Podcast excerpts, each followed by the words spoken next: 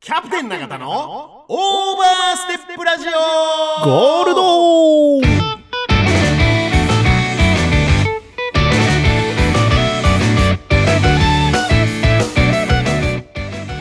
この番組は岐阜本スカントリークラブ株式会社サンライズサンイーストプランニング株式会社株式会社大成工務店株式会社ペット MJ 工業ナマズ屋鹿島町支店株式会社ケアアイズ P ファクトリー酒場工事グリーンヤンユナイテッドラウンジナナコザ・クラブワイン食堂永田の提供でお送りします FM ワッチお聞きの皆様こんばんはキャプテン永田ですこんばんは、えーマネージャーの船戸です。こんばんは、新アシスタントの幸代です。あ言えた今自分のあれが、今今いな一瞬抜けたよね抜けたうん、頼むよマネージャーマネージャー、アシスタント、え、どっちだったかな12月2日金曜日23時になりました、29回目の放送でございます ?12 月ですね。 12月ですよもうえー年早すぎ末。る年末、こないだまだお盆やったような気がするんやけどこないだお盆の感そう、覚がもうおほん盆来たら速攻やもん。ねそんなことはなえい。んなことないよ毎日噛みしめて生きとるますよ。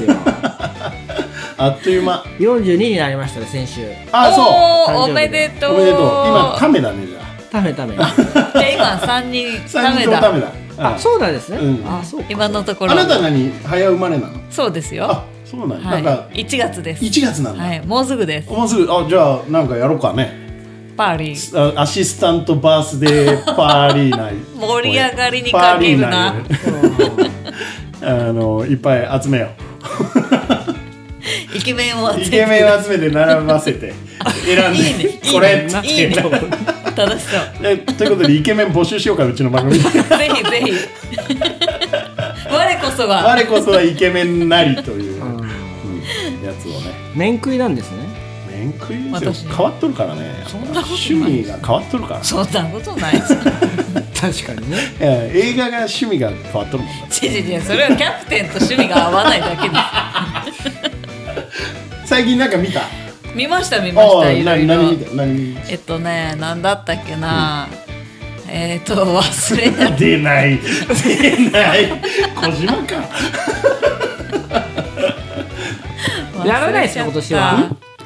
えーっと長曽になんかソニーは夏じゃないですか。あの、違う違うえ何年、年、ライブでしょそうそうそう。長曽にだよね長曽にだよあ長曽にあれ長曽にあボリュームそうゼロを去年年末やりまして、はい今年もねちょっとやろうかなって思ってますでも全然サックス、サックスはやらないっすやらないちょっと一旦あの隔年でやってきますあ、確年で。隔年で。え今ちょっと滞ってるんであーあの先生の方が忙しいんでね今ねあまあねはい淳二さんがねあ、そうなんですか。彼とっても忙しいですから今えーリサイタル とかデザインいっぱいやってますからあ、そうなんですね渋い顔してあ彼もイケメンですから、で彼イケメン並ばせとくええ並 並ばばせともくちろんもちろん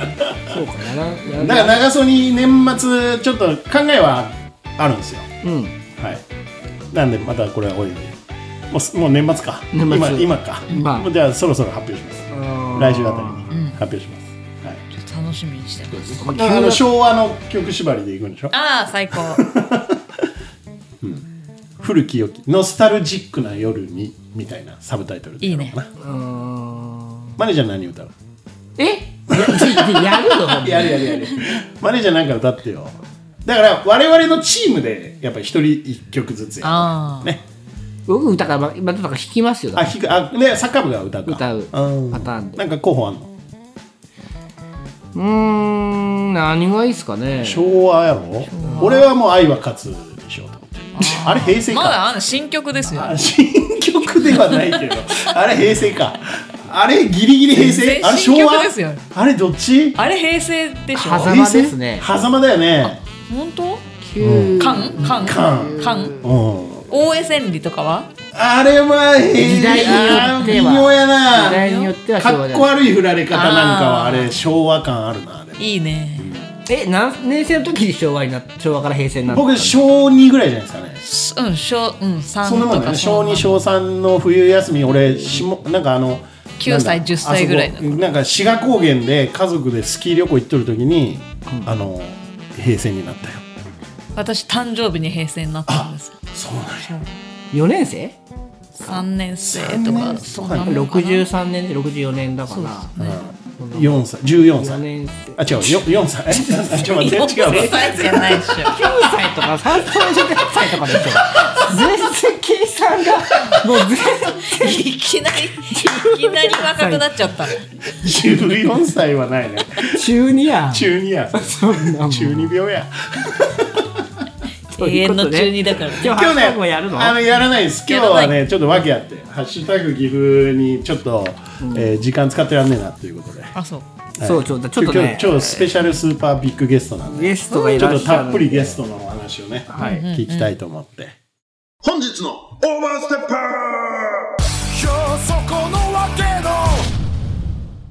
はい、えー本日のオーバーステッパーさんの紹介です、えー今日のゲストは、えー一般社団法人人のねさんから代表の篠田花子さんにお越しいただきま したよいしょへえようこそオーバーステップラジオへなんでその知っいやなんかしっとりな感じやからよ うこそ花子さんが、しっとりな感じやからいやしなっんとかりこれどんなテンションで来たらいいんかなって思いながら、ややもうあのいつものいつもの花子さんでいつものはいそれで間違いないですつもの花子さん僕一度だけね一度だねあのそうですねお会いさせていただきまして楽し僕かったはですけどあの一度だけなんですけど日に2回やって ますからあの先日それに二度か2度会ってますえ一日の間に2度会ってるんではい濃いですねそうなんですよ、簡単に自己紹介お願いします、はいえー、っとですね岐阜市で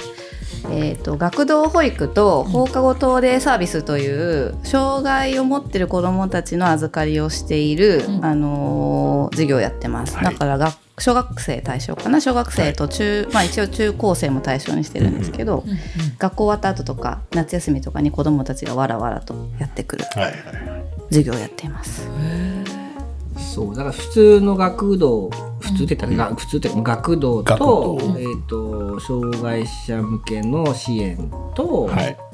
あと不登校そうそうそうそうそう不登校の子たちも最近ちょっと岐阜にね増えてきていて、まあ岐阜というか全国的に増えてきてて、まあそういう子たちがちょこちょこいるという感じですね。はいいやこれはね、あのこれはねっていうもういきなり喋り始めちゃったけどどうぞどうぞ人の姉さん、まあ、いわゆるその花子さんって僕実はもうすっごい会いたかった人なんですよ。というのも、あのいろんな方がやっぱいろんな方にね最近まあいろいろお会いできる機会があるんですけども全部人の姉さんにつながってくるんですよ。なんか繋がってましたね。そうな の。本当に驚きでそうそうそう、あ船戸さんもね、マネージャーさんもそうそう初めて言われた船戸さんって言っちゃった。マネージャーも、あのな大丈夫大丈夫大丈夫大丈なんだ夫。もうだからやっぱりき花子さんが緊張してるから俺だって緊張しちゃうんだよ。カメなんだから今今日はあそうだそうだそうだあのよあのよ。違うじゃあだあのえっ、と、えっ、とあれなんです実はすごいつながりがあって、はい僕が今あの家をリノベーションしてるじゃないですか やってますやっね。てるんですよ大豪邸って聞いてるけど。大豪邸をやってるんで すよでその和紙でできた家やって聞いてるけど。風風で飛ばされちゃう雨で濡れてそうそうこの前の千田千田ささんんにから手からすきの紙をちょっと一部紙紙やろうと思って、あこの前頼んでそれはいいんですけどそれそれをやるにあたって、うん。あのーまあいろいろ誰に頼もうかなって言った時に、あ設計士さんね。設計士さんにで まあ面白いそうな方が、まあ、この人がいいかなと思ってお願いをしたんです、はい。でお願いをして、でその大工さんと一緒にはい。永田さん永田さんのところにご飯食べに来て、はいその時にラジオの話になってなりましたはい誰か面白い人いないですかって言ったら、真っ先に出たんですよ、へそうだえ花子さんの名前が。名前出ました。出てきたんですよ出でましたこういうことやってる方ですっていう話はあって、でラジオでそのなんかすぐその設計士さんは話をしてくれたみたいなんですけど、んでそれがなんと先日分かったんですけど、はいはい。僕がその設計士さんにお願いをしようと思った家に住んでる人なんですよそうですねこのそう家やの住そう人やそうやっただったってね。い糸う。だ。そこの家の人だったんですすそれを見てこの方に決めようと言った家に花子さんの家なんだ家なんですよねすごいですね。だから趣味が合うんです。そうなんですよもういいな。何急に。僕しっとり系ですからねしっとり系。どっちかっていうと俺はふわふわ系で、ふわつき系でやるやさだっしてまっとる湿度も高いって言ってたからしっとり系あなしっのとり系やな。 あ、そう確かに。そうだからそれは最近この前知って、んあ、うんえそこで繋がったと思ってへえそうでそしたらその人の姉さんのうんリノベーション、会社の方をやってる大工さんも同じ人です、あ、同じ大工さん同。じ大工さんああ、繋がっとるつね。ながってますねそう、プライベートで繋がっとるね。そうだからこの前見た接種会なんですよこれはあそうだそうだ接種会接種会だからそれケイさんここにいないといけないってう本ん当そうに連れてこない からね。連れてこないへえなるすほどごね。い出で、会い僕は僕でですね。そうそうあのーこれあのー要は我々もね縁深いグリップさんねわかります、リッあプさんのーグリップさんの関係であの大成コムでの大野さんが、あるフリースクールをやってみえるという方が、あの一緒に連れてきてくれたんですよ、であのフリースクールのマハロさんああでそのマハロさん来ていただいてこういろいろ喋ってる中で、あのめちゃくちゃ今あの人の値さんというところが、そのお子さんに向けてこう探求型の何々みたいなちょっとあんまり俺も詳しくない けどちょっとこれ後で聞いていこうだから探求型って何っていうのも後で聞いていくだからなんかなんかすごいいろいろいいすごくいいよっていうことをとにかくそのマハラさんと一緒に見えた方とかみんな言ってて。えなんか今日ちょっと 大丈夫大丈夫大丈夫あので言っててあ人の姉さんってそんないいあいいとこなんだって思ってたらまた違うとこから人の姉さん違うとこから人の姉さん何が違うんですか何者なんだなんなんでしょうそうそうそうねなんかいきなりつながってだからだから近かったんでしょうねきっと周りにいる人たちがうちのバイトちゃんがね、私がすごくあの今尊敬している方がいて、あのぜひあの宋さんのラジオによ、呼んだら、あの面白いと思いますよっていうことで、でどんな方ですかって一星さんという方でとか、で来てもらったんですようちの店にその一星君が。であの今その一星君が勤めているところが「人の根」というところで勤めてますとか言うから「へー人の根」って何なんだちょいちょい出てくるぞすごいなんかやたらと人の姉さんが溢れとるぞと思ってでもラジオに呼んでほしいということでね、この間初めて来てくださいましたねあ。でもあの見実学はそうそうそう、はいここから歩いて3分くらいですね。ねほんとすぐそこなのよそうすごい本当にすぐそこほんとずっとまっすぐ、うん西に行ったら着くという。もう一括りでややらさせていただこうと思って仲間に入れてもらおうと思って僕も僕も一芸があればなんか一芸がね一芸な腹芸ぐらいしかできない腹芸か唐揚げぐらいしかできないけどあ全然面白くないそうでその今探求型なんですけど すごいそな。のいろいろこう今学童うちの子はもう、あの小学校のはい学童に学童ね行ってます、公立のね、えとはやっぱ違うんじゃわけですよ、そうです探求そ型う、ですそう、いわゆる探求型それはと何ぞや何のなんぞやですよねから掘りす下げさせていただきた。ないるほど。はいなんか探求型って最近ちょっと流行りの言葉なんですけど、はいはいはいまあ探求型っていうとピンとこないんええで、探体験って言ってるんですよ。体体験験をできるって言ってて、はいうんうんそれこそあのさっきのあの設計士さんとか、はいお魚屋さんとか、はいなんか鷹匠さんとかもなうんか結構課長さんっているんですね鷹匠さんいるんですよ。だって鷹をピャンって連れてきてくれてたんですけど、なんかそういうその普通だったら学校だとちょっとやりやれないようなこと人たちと、なんかあのーまあ体験的に学んでいくみたいなことをやってるんですよね。はいはいはいはだから永田さんも来てくだ さい。い。いや、僕はちょっと。えなんでさっ僕きは来てくれるって言ったよ全。然あの、下ネタぐらいしか言えない。でもなんか簡単なお料理とかああ、なるほどうね。んいや、もうそんなそうそう怒られない程そうそうそうそうするじゃない度。怒られない程度にもちろん、それは全然。みんなでカレー作るぐうんうらいしか。んうんうん楽しそう、ね、なんかキッズキッチンみたいなのもやってるんですけど、うんうんうんあそうなんですねうんやってますへーやってます。なんでもできるだけ自分たちで作るとかっていう感じでやってますね。いろんなものを。体験をしてます。そそれってもう日常的にそれってそのなんていうんですかね夏休みとか休みの日とか特別なそういう時だけじゃなくてもう普通のうん、日結構普通にそうです平ね。日からレースうも、ん、なんかあのゲストがスペシャルゲストが来る時はまあ夏休みが多いんですけど、あのけこの間例えばなんかあのーゲストで来てくださったのはちょっとそれはなんか大きな会社のであのデンソーさんっていう車の部品を作ってる会社の人たちが来てくれてなんかすごいロボットも見せてくれたんですけど、なんかそれは街のプロジェクトやってたんですよね未来の街を作ろうっていうプロジェクトをやってて。あーやってますね今すごいやってでそのなんか未来の街を子どもたちが2050年の街を考えるんですけど、そこでどんな車が走ってるといいかなみたいなのも考えてでそこに実はこんな技術が今あるんだよっていうのあをーその本物のプロの人が見せてくれるっていう感じでそれは平学校日じゃそんなことやらないですね。そうそうそうなかなかねできないんですけど、意外となんかあのよく言われるのがそういう人たちどうやって連れてくるんですかって言って。うん。言ってもらうんですけどなんか結構町の人たちに私たちこういうことやっていますと言うと、はいあのあじゃあこんなことなら協力できるよって言ってくださって意外とあの手を貸してくれる大人が多いですよね。何やろうかな。何でもいいです。なんか映画講座とかでもえなんかそれはも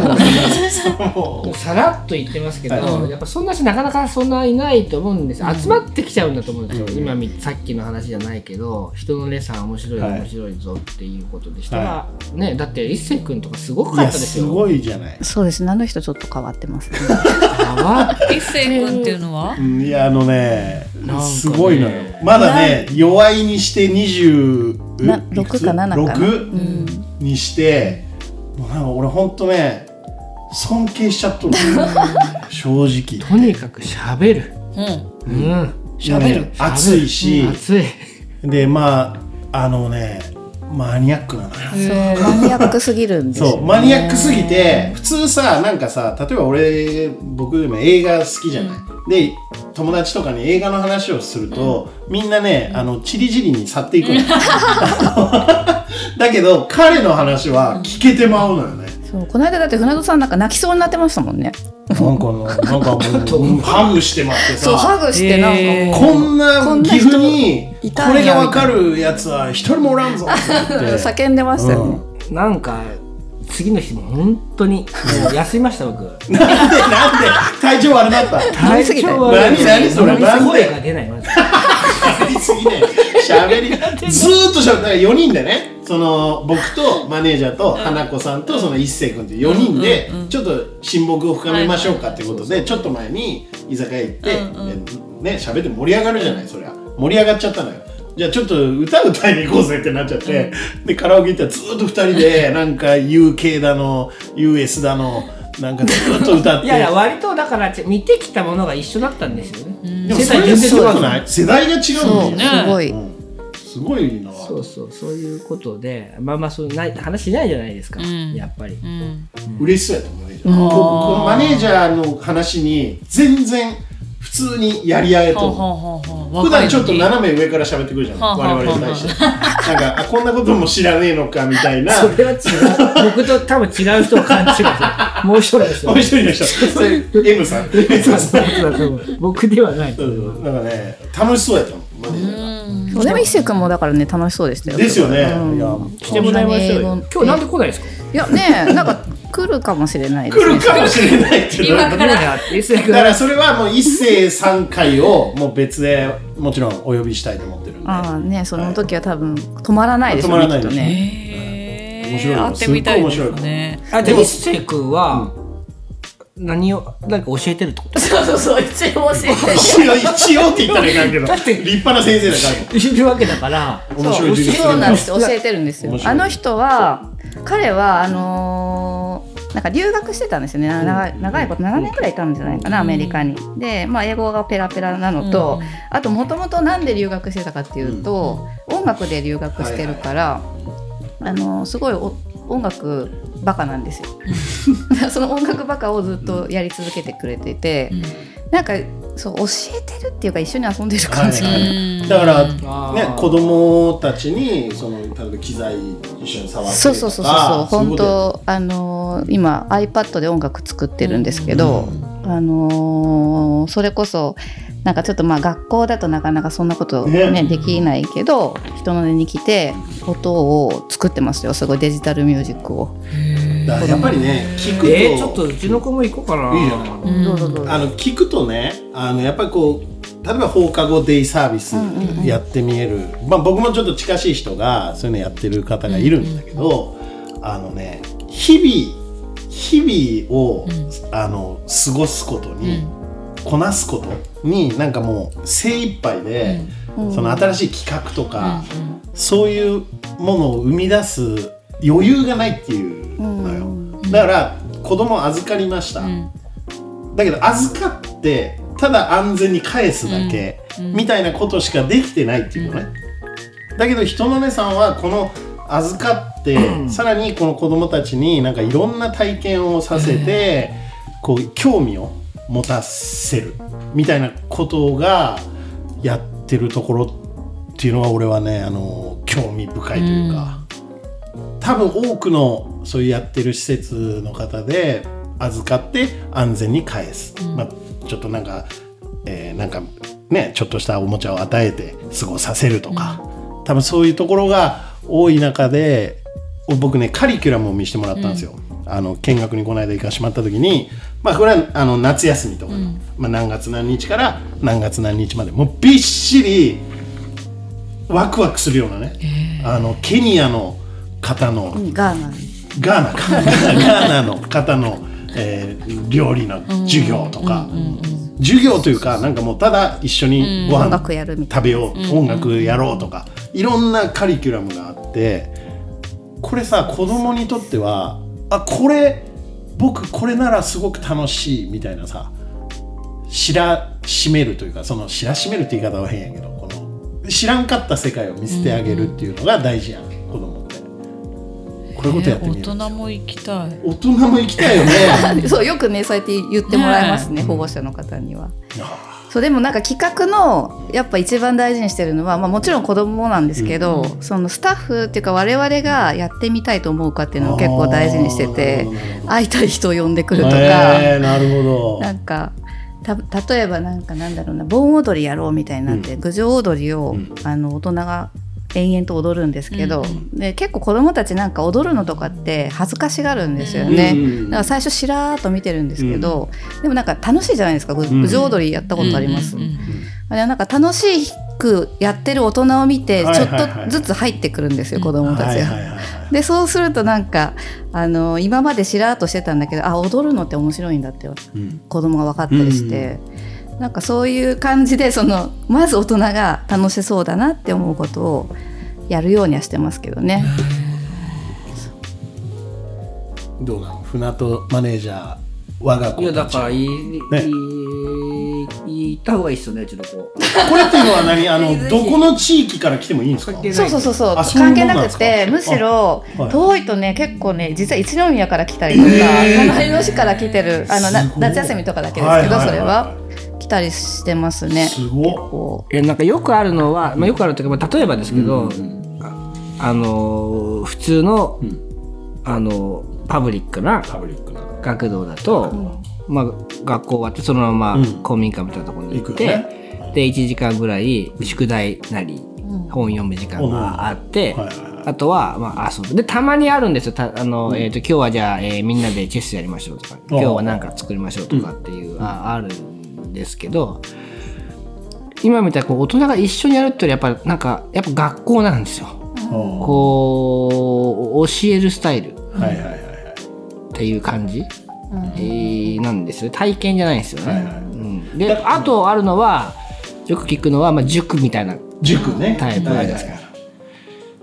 それもやっぱ教えるスタイルじゃないですか、もう子供大人が子供を子供扱いして教えるパターンはあるけど、今みたいな大人がまず楽しんで子供と一緒子供扱いしてないですよだからね、一緒に一緒に遊ぶってことですそうですね一緒にね大一生君がそういうことだよね一緒に遊んでるっていう感じっていうのはそまれさには残りますよねそういうことううだよねん、やっぱなんかそうなんだいやいやいやどうぞどうぞ多彩な人をなるべく集めるようにしててスタッフは、うんいやすごいだから一星他に君もいもるそんうでだすし、よねそうそうそう他にもねへんてすこなごい人ばいっかりいるんですごい方がいるって聞いてますよ僕一度ねお店にも来ていただきましたけどあのドラマーのあ方そがういてそうそうそうドラマそーれの人も皆さねんに言いますねドラムの人が一石君も言ってましたよ、ドラムの人は僕よりおかしいってそうドラムの人は確かにそう僕よりおかしいかもしれないっていやいう本当すごいインスタ見させてもらったけどすごいからすごいですよたどり着いとる感じうんたどり着いてますね完全に迷いはないないですよ ね本当に超かっこいいシーンで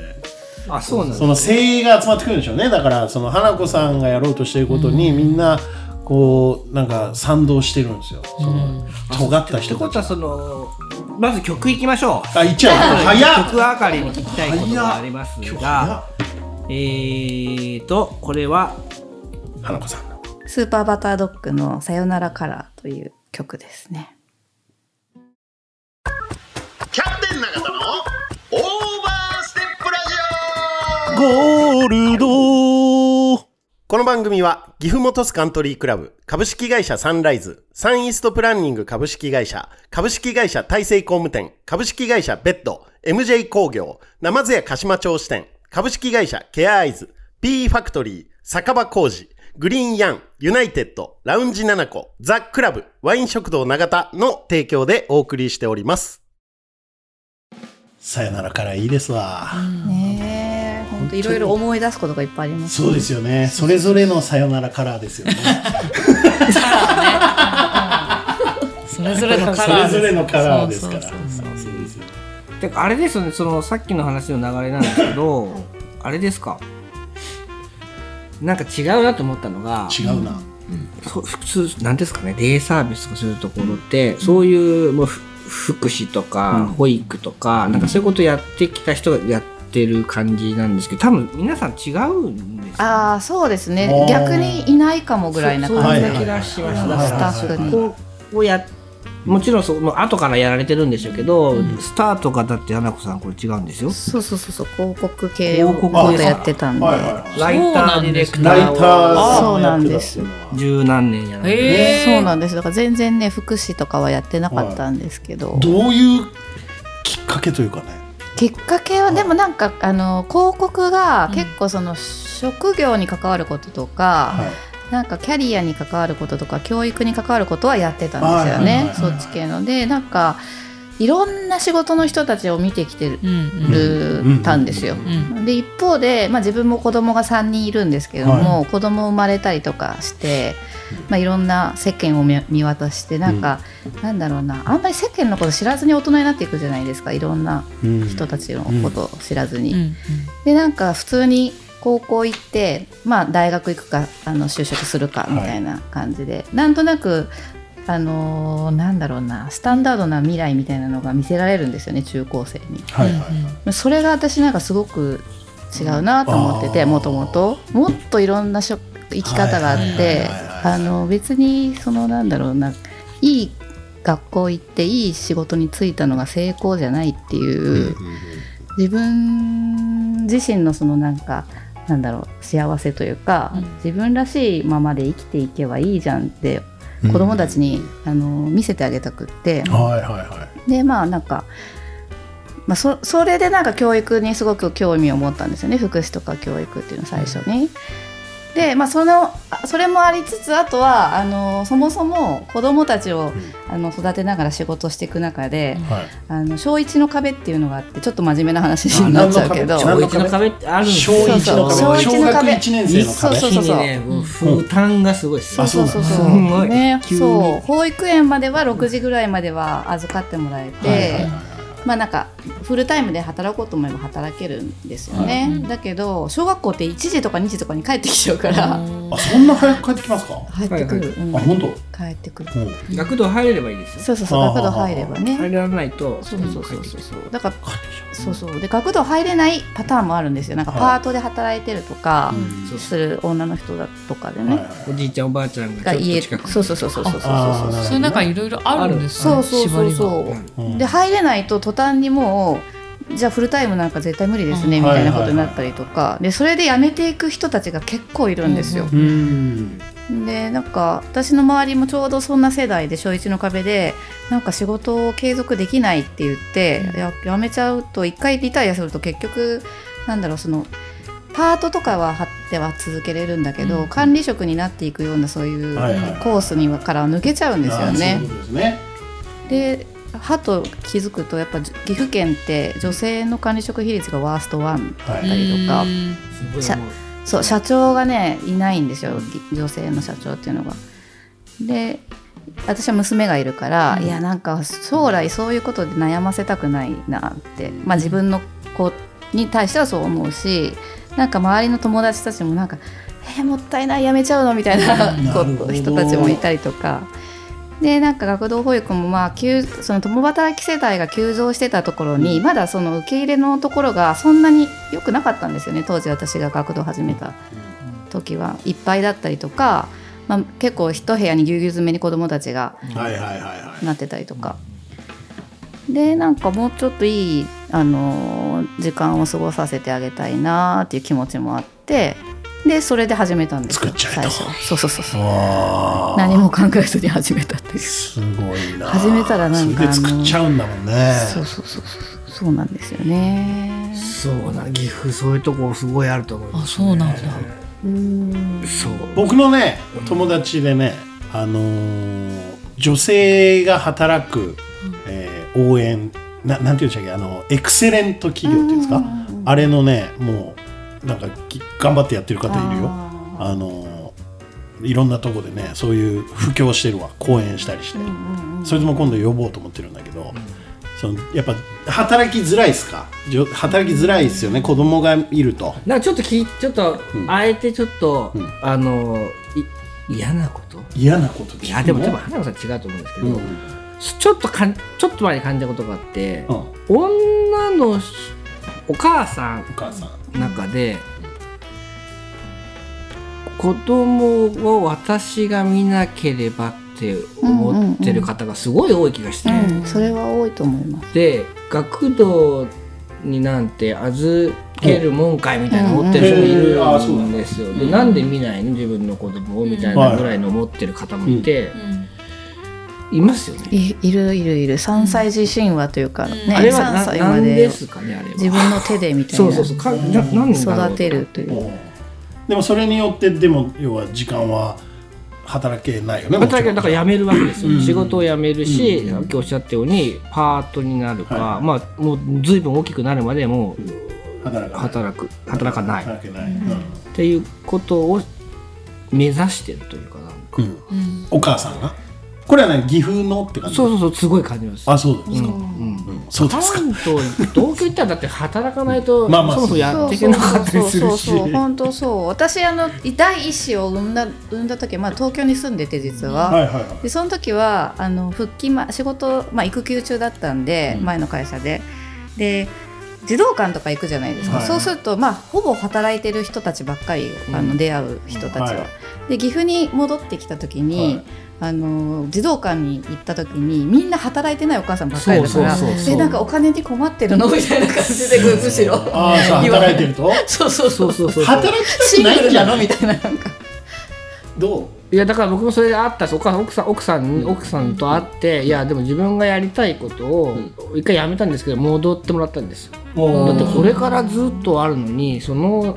なんか子供のためだけじゃないじゃんという自分がやりたいことをやった方が子供も嬉しいし専業主婦への憧れみたいなのがあったんじゃないの？いやだからではそういうなことくじゃないではないそれは全くないの違うんだそれは全くなくてただ子供は私が私が見るんだなとければいうで僕がなんかやるとごめんねっていうことがあったんです誰どん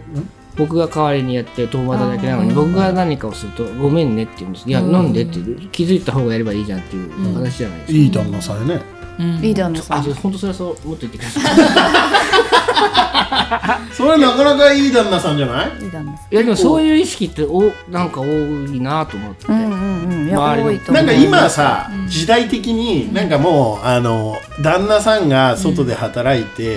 ふんぞり返って給料だけドゥンってやって家のこと何にもしないいや多いっすよ岐阜やっいやぱあ多いんだ多まあ、いまだまでもださに日本がそうなんじ一ゃないですか応一応でもそれがもういろんなところでささやかれとるやんそれはもう違うよみたいな時代、うん体罰と一緒でさ、あのダメじゃんっていう、うんそんな形は良くないよっていうのを男性側も結構分かっとる人多いんじ一ゃ応ないね男性も育休みたいなねそうそう割とびっくりする発言もあったある友達から、うんあの子供のことはもう全部任せとるもんで、って言ったんですよ、ありがちな話ですよねすよねでも何かあったらそれ全部そっちの責任母親の責任にするわけじゃないですかでもその奥さんがなんかでね事故ったりして入院とかしたらもう家のこと何にもできなくなっちゃう、そうそうじゃだあからそれがなんかよくわかんないなと思ってすいません愚痴いいお父さん愚痴もうだいいお父さんですいいおね父さんだいやうちの父親とか見てると本当にだからひどいもんですから、うんこの世代はうちの父親は家にいなかったですよ そもそも俺会ったことなかったですからお父さんにでも世代の問題なのかなできる人はできると思うけどうんまあね確かにじゃあであと僕聞きたかったんですけど、あのこのコロナになってこの前ニュースで出てたじゃないですか、コロナになって、ん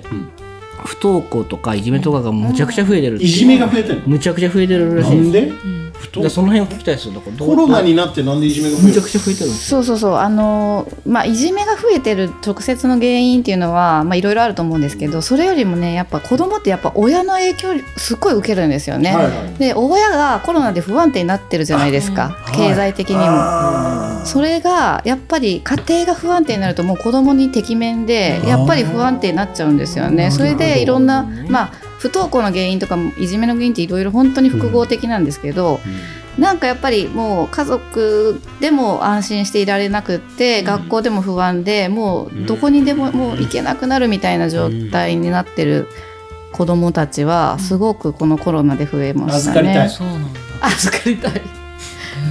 ーそ 預うかそうりたいよそうね、だからやっぱしわ寄せがね子供に行っちゃうのが本当にあーなるねほどいけないことなんですよね。やっぱ親の些細なやっぱストレスだってよくあったのはコロナの時間中に家にお父さんがいる時間が増えたと、俺はそれいいじゃんって思うんだけど、それによって偽することが多くなるっていう、ああ僕の知り合いのお父さんお父さんいますよ12時までは帰らない人そうだからそういう人おるいまやんすよね共通のお知り合いでそれはあまあ大丈夫ですけど、だだ からとにかくあのお客さんがねうちに来た時にこれ早く解禁してくれないと家が終わるって言ってる人いてその俺が家にいることで奥さんはピリピリする、まあまあまあえでもなんでそれがなんでなんですかねだからやっぱりそういう普段いないか関係らをしてないあとのコロナじゃない時はお父さんやっぱりいろんな付き合いとかで外に出るじゃない、そうすると奥さんとしては子供と2人でいいコミュニケーションのその空間が出来上がっちゃってるわけ、でそこにずーっとおるってえいう、むしろ嬉しい嬉しいと思うんだけどどシンプルそれは君はいい旦那さんだかそらうそうそうそう子供だって子供だって嬉しいはずなんだけどお母さんはピリッとしあたでそれこのが関係ですそうそうそそううそう確かにそうそう子供はそれが嫌だよねやっぱ親がさ、ちょっとピリついてるの見るのはさっていうところからそれがそのストレスがちょっと学校に持ってっちゃってちょっと学校で不安定が出ちゃうとかになるんじゃない、いやお本当に多いらしいだからコロナの原因もあるかそうするとうんでもコロナがあろうがなかろうがそういう家はそういう家なんでねでも経度から子供の数減ってるのに件数が増えてるわけですから割合ってすごい増えてますよね、うんそうですそうです増えてます。そうですようねんまああとはやっぱりかうんまあその少子化で支え合うコミュニティみたいなのがやっぱ減っちゃってるっていうのはあるかな。街ごとなんか子供を見るみたいなそふううにそう早くなってほしいな。ちょっとお願いみたいなことがやっぱ言いづらかったりする。そうですうんねそうはいあれですよ自己責任論でいつもあこの間から言それをやめろっていうやつね。それね。本当に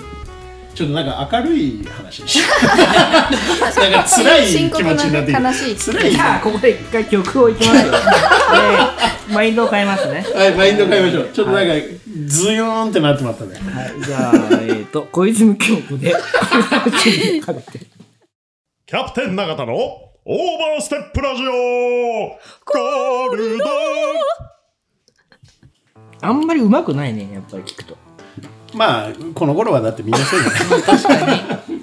アイドルだ。キョンキョンって感じ。アイドルだ。いいやー懐かしい曲でしたねや素晴らしいよ。あのキョンキョン好きやったよ俺は。でも今後の人の姉さんのその野望というかなんかどうい野望うね感じにこれからしていきたいのかみたいな話だをから僕はねあ聞きたくないですのか海賊王に私はなるぐらいのイメージですよ 本当になんかだってすごいすごい仲間が集まっててさそうそうそうそう確尖かったでそれのボスをやってみるわけだからそれはやっぱり相当なあれですよねに相当な変人ってよく言われるんです けど相当な変人なのはね僕もねあの前回ね一緒に席をねさせてもらった時にね気づいてますよそあずまらないもんだって一星君みたいかなりマニアックな一星君やけど花子さんもかなりマニアックやからなね、うんまあそりゃそうですよね、でそういうなんかあの変わった人たちを集めて どういやでもみんなね変わっただからみんなねあの真剣なんですよ、うんそうだねその自分のやりたいこと好きなことマザキ的なそうですねマザキ的な目やねそうそうそうそうあでもすごいなんかあの捉えてくださってありがとうございますでもね確かに本当にそうまず天才たちを集めようと思ってて、で天才たちが自分のやりたいことをそこで展開できるっていうもう生き生きとしている状態はいはいをはいはいはい見たいなと思っててでそこに子どもたちが巻き込まれていったりとかあー巻き込まれるというか刺激を受けるとか、なんかその子どもって変な変なんですよねみんな、うんもうおかしいことばっかりするんですよ本当に。でなんか大人になっていくとどんどんどんどんそれがそそがれていくというあかーまあなんか確かに真面目になっちゃうちゃんとしちゃう。でもそれがなんかねあの私もともとやっぱ変人好きなのでもう子供のそこ変人のままでいってほしいって思っててだから大人もほらこんなに変人がいっぱいいるんだよっていそうれの変を人でいいんだよっていうことを言ってあげるってことですねそれ俺出会いたかったわ30年前いにやいや十分大丈夫です。なんでだ出会ってきたんいでぶしょそうがれね。たよ俺も変人な部分なるほどねうちの子もちょっと一回体験にぜひぜひいや行きたい行きよたいですねおい面白いよ素敵なところやしねまた素敵なところなのよ俺この間行ってね3階えあれ部分もとかせ設計そうそうそうそう、あのうん先生がそうそう、あの先生がやってるので、素敵、うんなん間か違いないねと思うワクワクするまだ完成してないんだけどね、そうそうそう、 3と三階がね、屋上今とからなんですいよ。やもうなんかね楽しでそもう今日映画はいいですか映画やりたいななしでこんな日だから映画もやりたいなやるのせっかくだやからら。してほしいなじゃあもうやりますよ問題提起したい俺もキャプテン永田の5分でシネマこのコーナーは 無類好きの無類のね無類好きやけど無類の映画好きね 無類の映画噛ま好きないでキャプテンキャプテンがその時に見た映画を独断と偏見と知ったかで宣伝するコーナー勝手に宣伝するコーナーです、なんかちゃんと言ってよ、えーだから5分で切りますよ、ゴーンで来てうん、5分で切りますよ、今日は何ですかブルーバイユーですあこれ当ててきたわけですねまあちょっと僕の中でもやっぱ子供という部分なんかまつわる映画なんかないかなと思って、これいいんじゃないこれはね本当にね泣きますよ泣きますそまあまあずるいけどね泣かせ方はねちょっと一旦スタートはいえー、ブルーバイユー2021年の映画ででしてね新しいですねそうですで監督がジャスティン・チョンという韓国系アメリカ人の方、こちらの方が脚本も主演もやっておりますジャスティン・チョンさんで、えーそれのまあパートナーの役というかアリシア・ビキャンデルという僕も大好きなスウェーデンの女優さんなんですけどめちゃめちゃ美しいあのリリーのすべてとかね、えーエクス・マキナとかあとトゥームレイダーの、えーアンジェリーナ・ジョリーの以前の前日譚みたいな、えー物語でアクション系もやったりする、まあ、すっごい美しい女優さんなんですけども、まあ、リリーのすべてでアカデミー助演女優賞は取っておりますで物語はと言いますとこれまあざっくり言うとアメリカの抱える問題ですよ、えー移民問題、えー養子縁組からなる移民問題みたいなところが大きなテーマとしてあるんですけども主演がね、えージャスティン・チョンさん監督の方こちらがアントニオさんでアリシア・ビキャンデルがキャシーでこのキャシーと、えーアントニオさんは、まあ、パートナーなんですよ、でキャシーの連れ子連れ子でアントニオの子ではない、だけどキャシーの連れ子でジェシーちゃんという女の子がいます、でこの3人で、まあ、決して裕福ではないどっちかというとちょっと、えー逼迫した、えー環境にいるんだけど家族が一緒にいることで幸せに毎日過ごしてるんですただこの、えーキャシーちゃんのキャシーちゃんねキャシーの、えー前夫というか前の夫が警察官をやっててでこの警察官の相棒みたいなやつがいるんだけどこいつがちょっと差別的なやつでちょっと目つけられちゃうんですよ、そのアントニオが。でアントニオがねあの、まあ、ちょっとボコッと手を出されて。で反抗したら捕まっちゃうわけ、で捕まっちゃって、えーっとちょっと拘留されるんだけど、それによって発覚しちゃうある事実があってアントニオは3歳の頃にアメリカに養子縁組で来てるんですもともとは韓国で生まれたんだけど3歳でえーアメリカに渡っておりますでこの時の養子縁組をした際にその書類にちょっと不備があってちゃんとその通してなかったみたいな問題があってそこを疲れちゃったそうすると移民局にあの強制送還されちゃうのよ要は不法滞在者だと見なされちゃって市民として生きてるんだけど市民権がない君は実はとだからもう韓国に君は帰らなきゃいけないよってなった時に家族と離れ離れになってしまうわけですよでジェシーというね幼き娘でキャシーは実はアントニオの子を身ごもってるんですよ、でキャシーとジアントニオそしてジェシー新たな子供これアントニオ帰ったら、もう二度と会えないかもしれない、なぜならアントニオ強制送還されたらあの弁護士に相談するんですけど君には2つ選択肢があると、えー一つはその処分を受け入れて韓国に帰る、そしてもう一度なんとか市民権を得るために努力するか裁判で戦うか、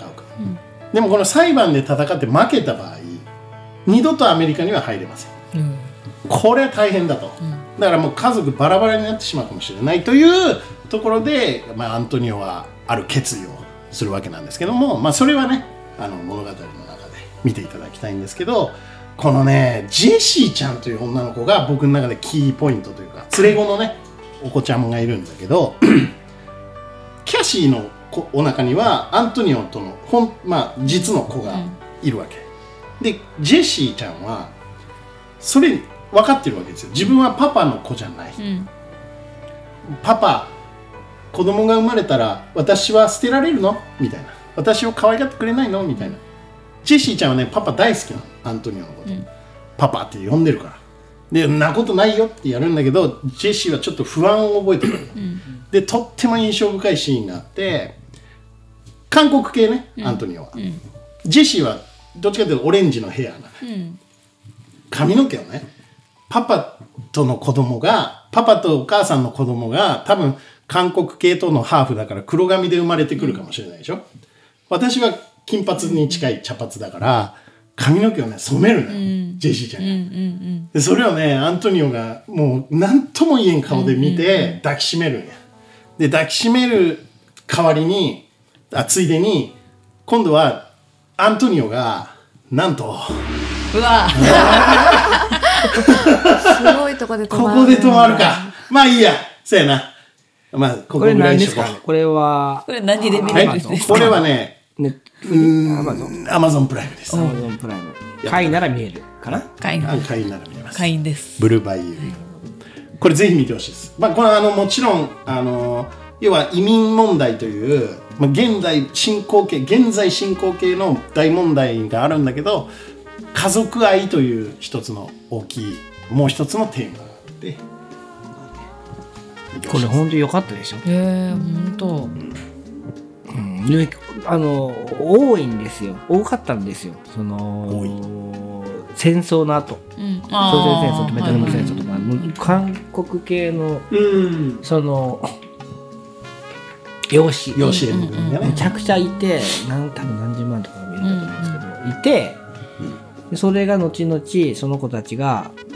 強制送還されるっていうのはすごい要は2000年より以前に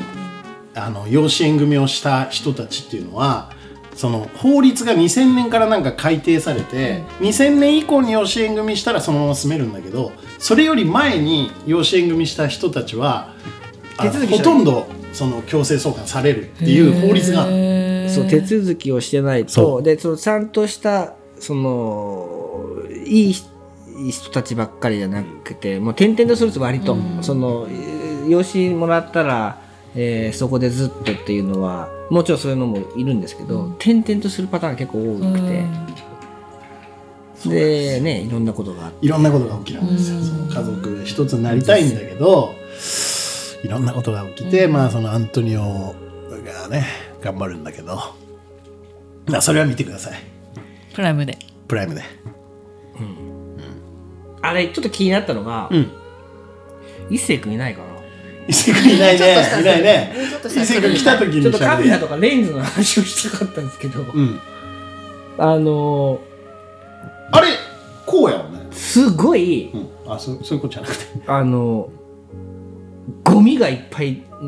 ついてるの分かりますあえカメラレンズにレンあの画面のあれにレンズにあのチラチラチラチラしとるやつチラチラあれゴミなのゴミがすごいんですはあはよあは気になって気になってあわざとなんじゃないそのいやわざとじゃんバイユーという地区の決して裕福ではないあそこ全体がちょっとルイジアナ州の、まあ、バイユー地帯というそのちょっと入り江地帯にとついういちゃってるからねあれだから多分そこの地域柄を表してんだね複数の信者そうかわざとやってるのか多分そうそうでしょへうー俺ならそっちの方が気になるなであれそしてデジタルフィルムじゃないですからあれ多分どっちだろうデジタルじゃない気がするじゃあフィルムだと思いますなんかちょっとこのちょっとこのあのノスタルジックじゃない俺じゃ話にならんみたいな顔して俺じゃ話にならん顔を露